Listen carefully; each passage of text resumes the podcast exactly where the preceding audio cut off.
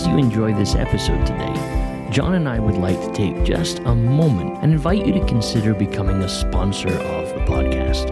For just a couple of pounds or dollars a month, you could help us ensure that we can keep this show free and available to everyone. We've just crossed 100 episodes of Two Texts and have several thousand listeners per month. So if just a few of you could commit to partner with us, that would be massively helpful as we continue to produce the content you've come to love. If you want to become a sponsor, simply visit twotexts.com or follow the links in the show notes. Thanks for letting us interrupt you. We'll let you get back to enjoying the show now.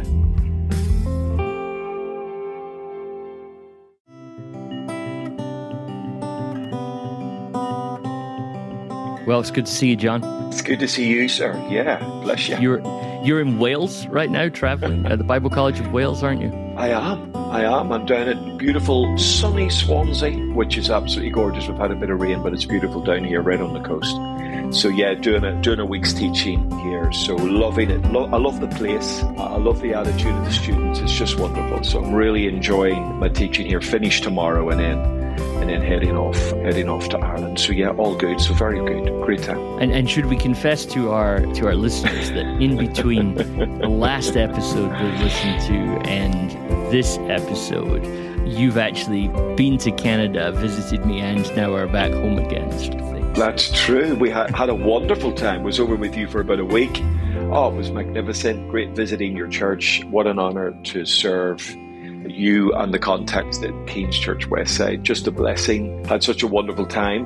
Our listeners should know that the temperatures dipped to minus 15 at one point. But actually, in saying that, it was fabulous. Absolutely fabulous. And just loved hanging out with you, my friend. It was absolutely wonderful. It was wonderful. It was a kind of surreal experience because it was the first time we'd been in person together since well before the podcast started, wasn't it? It's incredible, son. It was lovely to be in your lovely home and have time with your family and your church family as well. Just beautiful. Thank you so much for the privilege. So speaking then of travel, a move that probably was not 9 hours in the comfort of an airline, we have Paul and Barnabas trekking their way across the parts of the Mediterranean. And today we make it to chapter 14.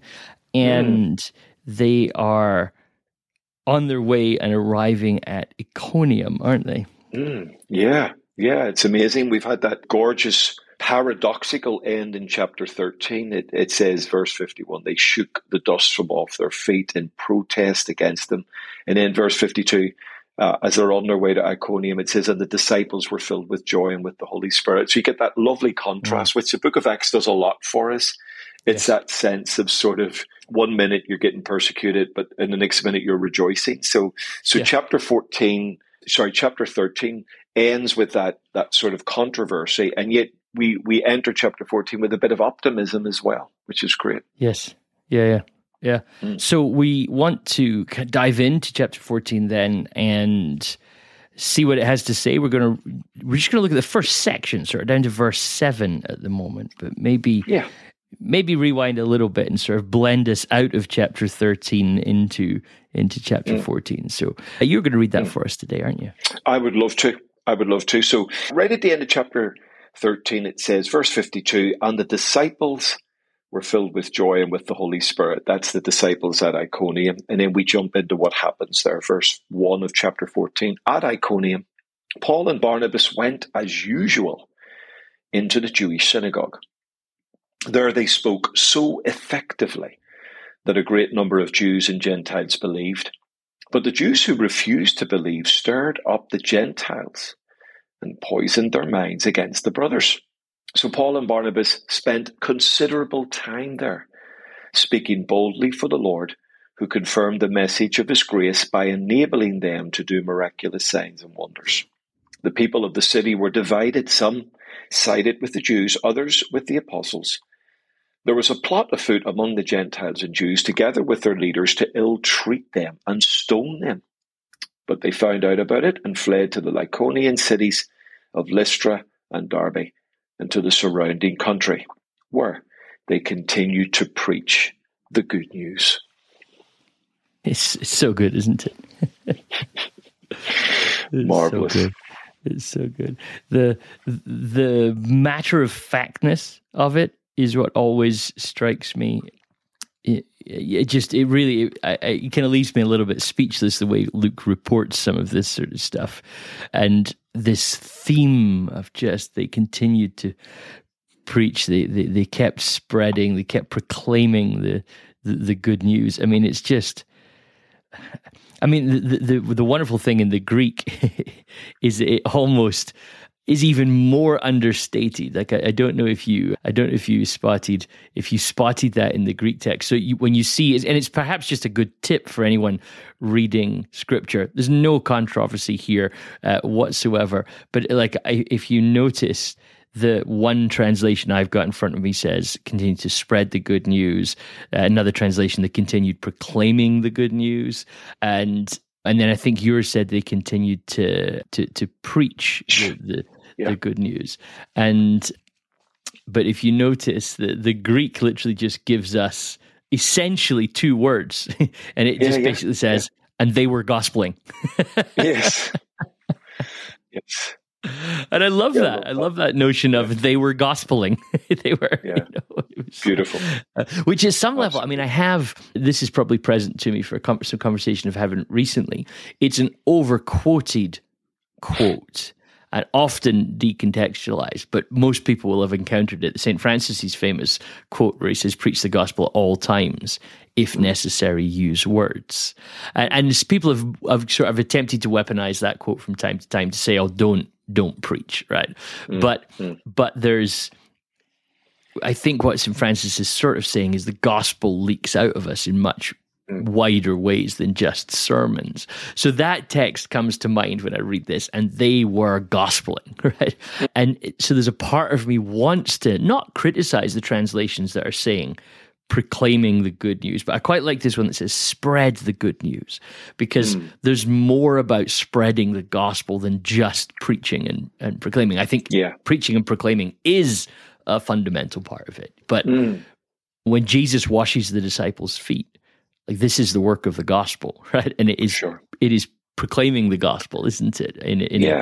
In a way. So, I mean, there's no huge point there. I just love that notion of that Luke's Greek just says they were gospeling. But I think it emphasizes again that this activity that Paul, Barnabas, the team are involved in is not like a forced program. No. If they can't do it in one place, they just move on to the next place, and they move on to the next place, and they just find a way to do it however we're going to do it. And it's that sense that you do start to get the feeling that it's just part of who they are. And I love that about the book of Acts, that rather than feeling this is programmatic, or that's do a thing, there's a sense in which they're just doing life and they're moving on from one place to the next. If they can find a synagogue, they do it there. If they can't find a synagogue, they do it where they can. If it's about ministering to people, they minister. If it's about speaking, they speaking.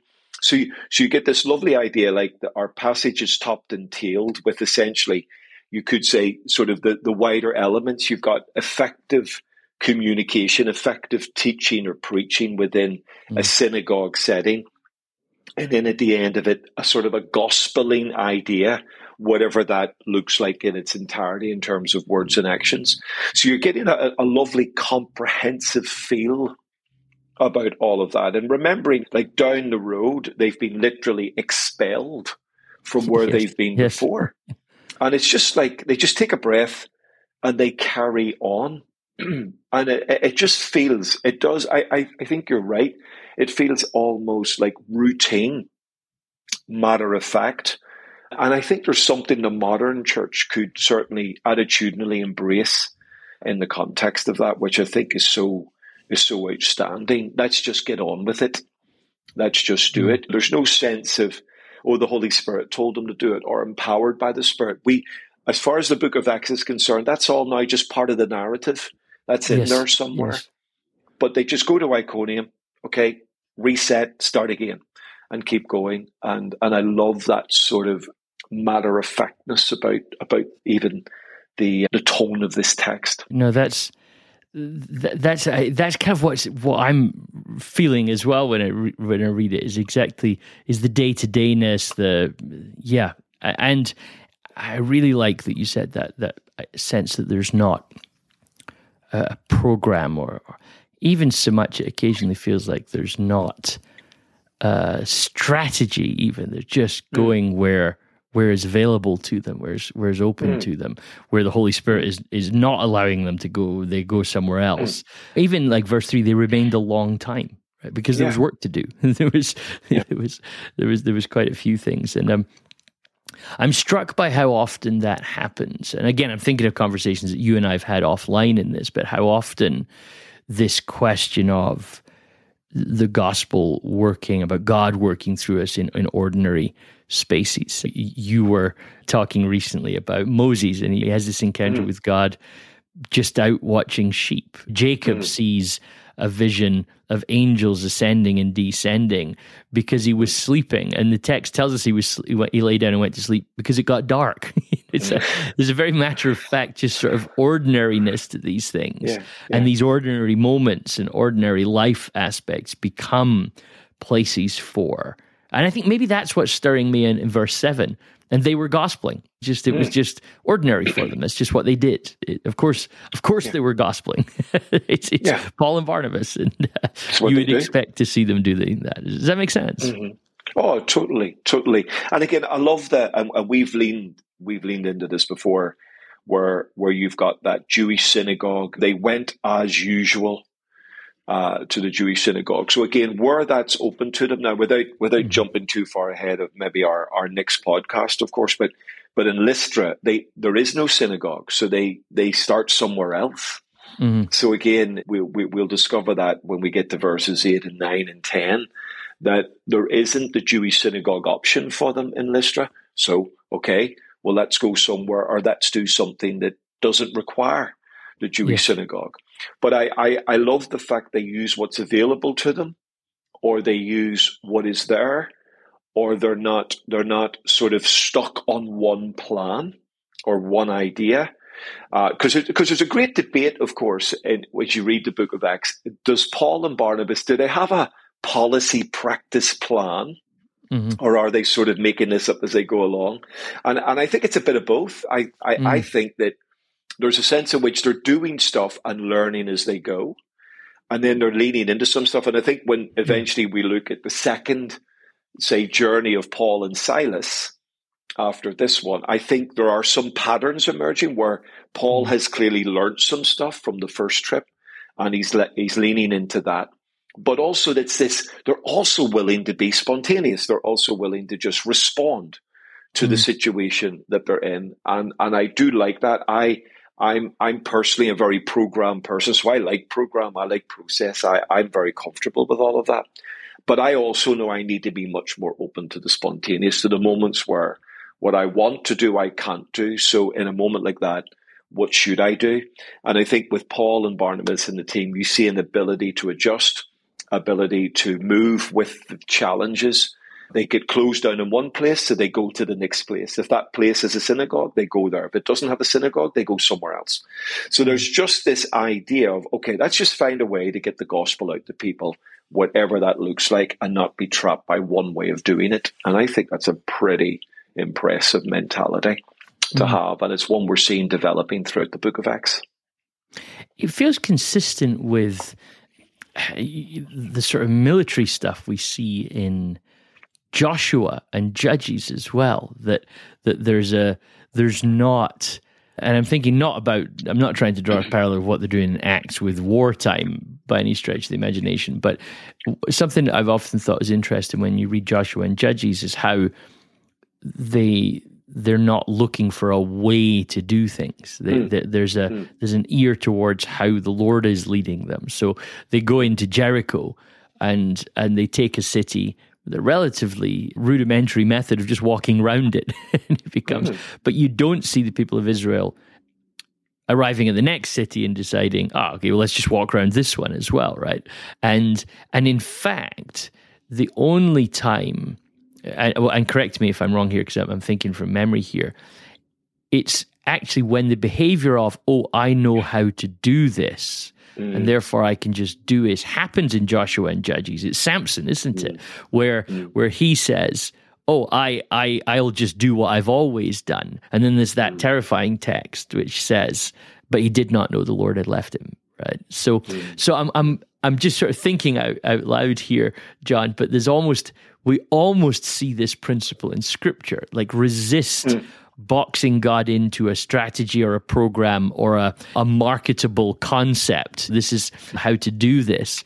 In one sense, we've seen it in the early days of the people of Israel, an ear towards the Lord, that in the current situation, in the place that you're in, God will guide you, sometimes very naturally and very ordinarily, to what needs to be done in that space. And does that track? I mean, do you think that you see those parallels? For sure.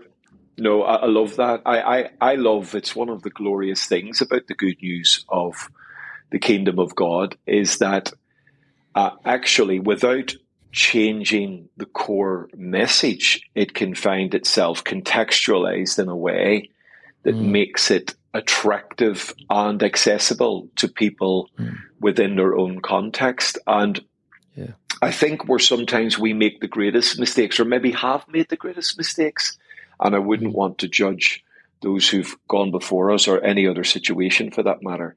But I think sometimes when we try to impose an idea or a regime that works in one context and we try to impose that onto another context, hoping for the same results, I think that sometimes we can find that there is a pushback, and it's not because of the gospel, it's maybe because of the way we are gospeling the gospel. So it's that sense of adapting. So we've seen this in Jesus. Jesus in John chapter 3 sits with Nicodemus, and they go straight at it. I mean, they literally go into overdrive from the very opening conversation. We know you're a man sent from God, Nicodemus says, and then Jesus just launches straight in. Nicodemus, you need to be born from above. If you're going to get the kingdom, you have to be. and it's like we're straight into a high-powered theological conversation, which clearly gets under the skin of Nicodemus, and maybe later on it tracks through to conversion and followership of Jesus. In the very next chapter, we've got Jesus sitting in a well, waiting for a woman, and he opens a conversation about water. And it's a completely different approach. It's an absolutely profoundly different way to approach essentially the same conversation that by the end of the conversation, John 4, this woman is born from above. She believes Jesus is the Messiah, and she becomes the first evangelist in Samaria in that context. But the approach is absolutely profoundly different. So I think we're seeing these ideas all the time. And I think what we've got to be careful of is because something works somewhere, it has to work everywhere in that way. Now, the gospel works everywhere. I believe the gospel works everywhere. So it can work anywhere it's given a chance. But of course, the genius of both working with the Holy Spirit, and we've been talking about the disrupting presence of the Spirit, is that we're willing to listen to Him. We're willing to adapt. Not the message. The message is the message. Jesus is the Messiah. That's never going to change. But it's adapting the way we make the approach to the message and how we contextualize that message into the world in which we serve. And we're giving then the gospel a chance to be heard. So I think it's crucially important. I think if people listen to the message of Jesus and reject it, that is one thing. And I think that's that. But if people are rejecting the message of Jesus because we're not presenting it well, because we're not contextualizing it in a way that's accessible to them, I think that's another conversation. I think that's on us. The gospel's on Jesus, but the approach of the gospel is on us. And I think that's what we're seeing constantly. There's this ability to adapt and change and mold and move according to the context. And sometimes the church does that really well, and sometimes they struggle. But I think that's an ongoing challenge for us all. I mean, that seems like such an important conversation in this passage, because there is sometimes a sort of, how do we call it, connection fallacy, where things go badly for the person intending to proclaim the gospel. And it's easy to then read a text like Acts 14, 1-7, and say, oh, look, it was pretty difficult for Paul too, therefore I'm doing the same as them.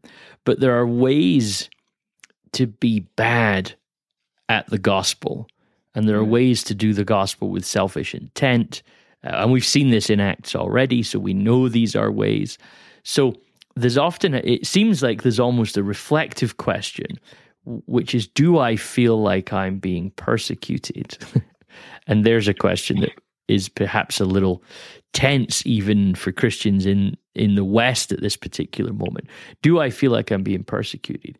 And is the persecution because I'm announcing the gospel, or is the persecution because I'm trying to make the gospel work well for me, and people don't like that? Like it's stunning for me in this passage. What is the problem? And I would be tempted to say that the problem Paul and Barnabas are encountering is one of inclusion. It's the loss of identity. Willie Jennings talks about, you've mentioned this phrase that we love, his disruptive presence. He says one of the ways that you end up with a disruptive presence in Acts is that Paul and Barnabas are announcing a cosmopolitanism. And he says like this, that brings the bodies of Jews next to the bodies of Gentiles into intimate holy space where God is to be known and worshipped. But the problem is you've got a section of people who see the Gentiles not as bodies in the image of God drawn here to worship, but see them as insurgents, see them as invaders, see them as not welcome. So, and I think this is really apt for our moment in the church, that so often when the persecution that we seem like we're encountering is because we feel like we're losing our rights. You have to ask, where are you seeing yourself in the Acts 14 story, right? Because the reason Paul and Barnabas are encountering difficulty is their gospeling says Gentiles are welcome with us. And there's other Christians who are saying, and other people outside of the Christian community are saying, no, that can't work. So the why of the persecution is so important, isn't it? Persecution, because you're trying to keep people away from Jesus. Persecution because you're putting yourself first and others second. There's a part of me, I mean, John, is it uncaring for me to say, that's on you? Right? Mm-hmm. And whereas what Paul and Barnabas are encountering, the radical nature of the gospel, which is saying we have got to find new ways to live because of Jesus. I think that persecution is probably to be expected, because the moment you try and draw people to Jesus and don't apply your demands to them, only let them encounter the demands of Jesus, like that's a different whole thing, isn't it? It is. And I think we see it in the passage. I think like the language is very interesting. It says, but the Jews who refuse to believe. So clearly, if you look at verse 1, they're at the synagogue, they spoke so effectively that a great number of both Jewish and Gentile people believed. So they've however Paul and Barnabas have communicated, if we're looking at previous patterns, Paul's used the scriptures. Paul has shown honor to Moses. He's shown honor to the prophets. He has ministered out of Tanakh. So he hasn't disrespected the Jewish heritage of this new way at all. In fact, he's used it. And as a result of that, then a huge number of beliefs. So then the persecution that's rising up here is not about any method that Paul is using. This seems to be, at least in Iconium, it seems to be a definite issue around belief and truth.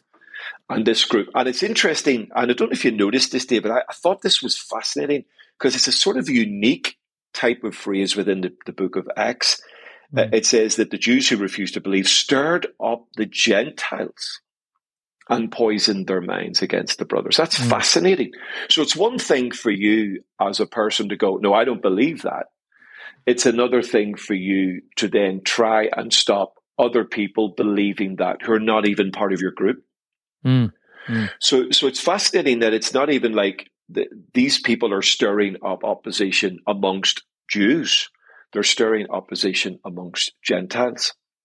So it's almost that they're so passionately against the way that Paul is preaching and what Paul is saying, that they don't even want the Gentiles to hear anything remotely connected to that. And there's a powerful stirring up against the truth here. So and I think that's really interesting in the way that's phrased in this passage.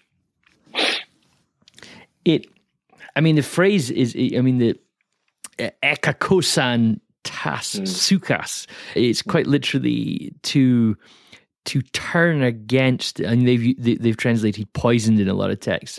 But the souls, the sukha, the soul seems much deeper than just the mind. So it's not simply they've presented some good arguments and their minds have been adjusted. Luke seems to want us to see, like, this is deep, like the sukha, it's the self, it's them, right? They very identities have somehow been, this is like deep-rooted sin when you start turning somebody's self, changing who they are. But there's also irony in this, that if you think about it, they have found unity with the Gentiles. Paul's come along and he's talking about unity and diversity, but here they've found unity by saying, we will unite with these Gentiles to turn against Paul and Barnabas. So I think there's some irony in that. But tell you what I thought was interesting, John, building on what you're saying, is I had this moment where I was trying to remember, what do you get stoned for, right? So because stoning is one of these things, because we see it in the text, don't we? They put together a plot, you're going to stone them. Yeah. And I think we have a tendency of thinking, as moderns reading texts like this, oh, well, stoning is just a mob. Just get a mob, you grab some rocks, you start throwing it at people. But if you're in a Torah observant, a Jewish law observant context, stoning is the punishment for particular things, isn't it? It's not just any old thing. And so I was looking, and the list is things like touching Mount Sinai, an ox that gores someone to death, violating Sabbath, sacrificing your offspring to Molech, being involved with necromancy or wizardry. But then here's where it gets really interesting. And there's rebelling against parents, certain forms of sexual immorality or sexual violence. But then there's three that I thought are interesting. One is attempting to convert people to other faiths, cursing God, and engaging in idolatry. And those are the only three that I think you can see, because you see the question I was trying to ask is, what do they think the crime is that Paul and Barnabas are committing? And quite clearly, they don't think they're oxys. There's not Sabbath violation. There's no Molech offering. It's not sexual. So you're left with these three categories of converting people to other faiths, cursing God, and engaging in idolatry, right? I think it's evident that they're not cursing God, although you could argue that their language of Jesus sounds like they're pushing against God is one, right, with the early Christian forms of the Trinity. The idolatry is potentially an interesting one, but this notion of converting people, and I wonder if maybe they're all muddled up in there, but I'd be curious your thoughts as to whether you see that same resonance, that these issues of converting people, cursing God, and idolatry seem to be behind why it's getting this strength of response. And then the irony that they partner up with these Gentiles to stop them from listening to the gospel. I don't know if you see, that's what was in my sort of mind as you were saying the part that you were saying. I said, oh, you can see how these things kind of join together. No, that was great. I've never quite made that connection, so I thought that's fantastic. And in fact, again, without stealing our thunder in a future podcast, but when they eventually get to Lystra and Derbe, this group do catch up with Paul and actually do stone him. So there is a real passion to defend the law. Of course, we've had the echo of this with Stephen stoned.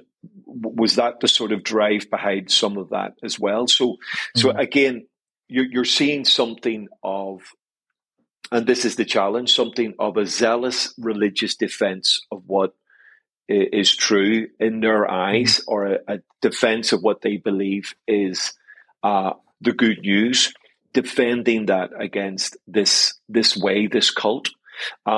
And of course, even stirring up other groups outside of the Jewish community to sort of back them up with that. So I love that link. Hadn't quite seen that before. And I think that's definitely worth leaning into in terms of why we see a common pattern of stoning when it comes to opposing the gospel in this way. And I think it's a great observation, David. Love that. Love that. And this, I mean, the whole irony of this passage is quite interesting, where there's the language of division. It's the alternate image of what the gospel is aiming to do. The gospel is aiming to bring unity and diversity. And here you have, I mean, it feels to me when I read texts like this, it's like modern commentary. The residents of the city were divided. Some sided with the Jews, some sided with the apostles. And then it becomes violent. I mean, we've seen this play out time and time and time again through history, right up to this week, this year, the last 3 years. We saw it. We see it in violent conflicts. We saw it during COVID. People, so quickly there's something in the human spirit that causes division. And the irony of it is, once you've chosen your division, strange unities start to get formed. Yeah, right? It's true. So here you have this strange unity of Jewish people who don't believe aligning with Gentile people who don't believe against some Jewish people and some Gentiles who do believe. So the frame of what binds us together has all of a sudden shifted, right? And you and I have talked about our upbringings. I grew up in aspects of a civil war. You grew up in Belfast. I now live in Canada, where there's challenges of how people live together who are indigenous to Canada and settlers in Canada. We see it in race in the USA. We see it we saw it from that right through to Israel, Gaza, Ukraine, Russia. But then even right down to things like, do you wear a mask during COVID? Do you not wear a mask? And all of a sudden, people that wouldn't normally unite together are united together in these things. But then the gorgeousness of the gospel, which is actually coming into that place and saying, well, actually, God's vision is to unite all of us, not in monochrome ways. So it's no longer we're this club and you're in, but the unity and diversity of the gospel, isn't it? Where it's actually, no, the gospel is the thing that unites us together now, not our particular take on a thing or our ethnic identity or our view on some socio-politically boundary lines, our take on a global pandemic. All these things get given second protocol because the gospel is what unites us together. And in these, it's like a little visual image of this happening in these 7 verses of Acts 14, isn't it? Yeah, so powerful, so powerful. And in fact, I was reading this just this morning in the context of my daily devotions in the book of Ephesians, and I love this sort of idea of the power of the gospel being chosen in Him, having redemption in Him. He's made the mystery of the gospel known to us. And then he says this, to bring all things in heaven and on earth under one head, even Christ. And I love that sort of beautiful picture towards the idea that actually the gospel in Christ is about unifying people under Christ. So the sort of diversity of humanity within that can be fully experienced and expressed, and yet come into this beautiful sense of unity. And I think it's one of the things we've got to keep leaning into in the gospel is the courage to always point to the fact that Jesus is the unifying factor, that Jesus ultimately is the reason we are together. That's why the church can be a phenomenal example to a divided and broken world, because we can illustrate a community that lives with the tension of diversity, but we are managing that diversity because we are unified in Christ. And if that becomes a real reality to us, then it is a genuinely unifying idea. It means that I can be really different from you, I can be hold different views on lots of things, and I can actually be coming to the journey of Jesus from a different perspective, but yet genuinely find some commonality with you simply because of Jesus. And I think we don't celebrate that enough. We don't work hard enough at that. I think often in local communities, we're really, if we're honest, we're trying to make everybody a bit samey. We're trying to make everybody look the same and be the same and respond the same. And I understand that, but actually what unifies us is not the color of our skin. It's not our socio-economic standing. It's not our background. It's not our politics. What really, really unites us is we are in Christ and we've been brought under one head. And again, I think we're seeing sort of the passion of that in Paul, not only in his practice in Acts, but later on in the things that he writes. And I think I want to hold it there, John, with that thought that our tendency is to try to look samey. I mean, I think that's so true. At some level, this is not pushback, by the way, just in case anyone thinks that's what I'm about to say. At some level, that's Paul's plan too. But the samey that he wants us all to look like is Jesus. And, absolutely. And what we tend to do is we try to look samey based on a particular attribute that we have generated and created.